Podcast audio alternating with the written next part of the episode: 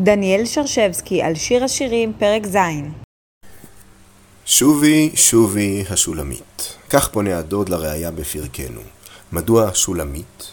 הפרשנים מעלים הצעות שונות. שולמית היא שונמית, אולי ירושלמית, ואולי זוגתו של שלמה היא שולמית.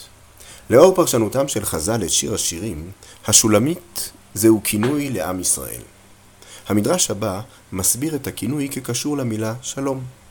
ובדבריו, המדרש מעמיד אותנו מול תמונה עשירה של מרכיביו השונים של השלום. כך בבראשית רבה, בפרשה ס"ו, בדרשה של רבי ברכיה. כך אומר רבי ברכיה, השולמית שמסיימים לה שלום בכל יום ויום. הוא רומז כאן לברכת הכהנים שמסתיימת במילה שלום.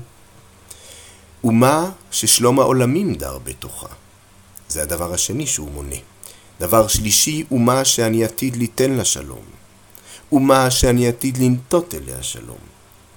רבי שמואל ורבי תנחום, רבי חנן ברבי ברכיה משום רב אידי, אמר, ומה שעשת שלום ביני ובין עולמי, שאילולי היא הייתי מחריב את עולמי. ארבע פעמים מתאר רבי ברכיה את שלומה של השולמית. לרבייה של רבי ברכיה יש מבנה מסורג. היא משלבת שני סוגים של שלום. האחד הוא שלום בתוך עם ישראל, השני הוא שלום בין ישראל לאלוהיו. כך המשפטים הראשון והשלישי עוסקים בשלום הפנימי, והמשפטים השני והרביעי עוסקים בשלום שבין ישראל לאלוהים. השלום על פי רבי ברכיה הוא אופקי ואנכי גם יחד.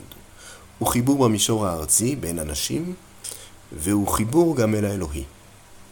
על דבריו של רבי ברכיה, מוסיף רבי שמואל רובד שמעצים את הזיקה שבין שני המישורים. השולמית, אומר רבי שמואל, היא אומה שעושה שלום ביני ובין עולמי. אומה שמחברת ביני ובין עולמי. הדרשה כולה מופיעה במדרש בראשית רבה במסגרת המילים שאומר יצחק ליעקב בברכתו וייתן לך האלוהים מטל השמיים.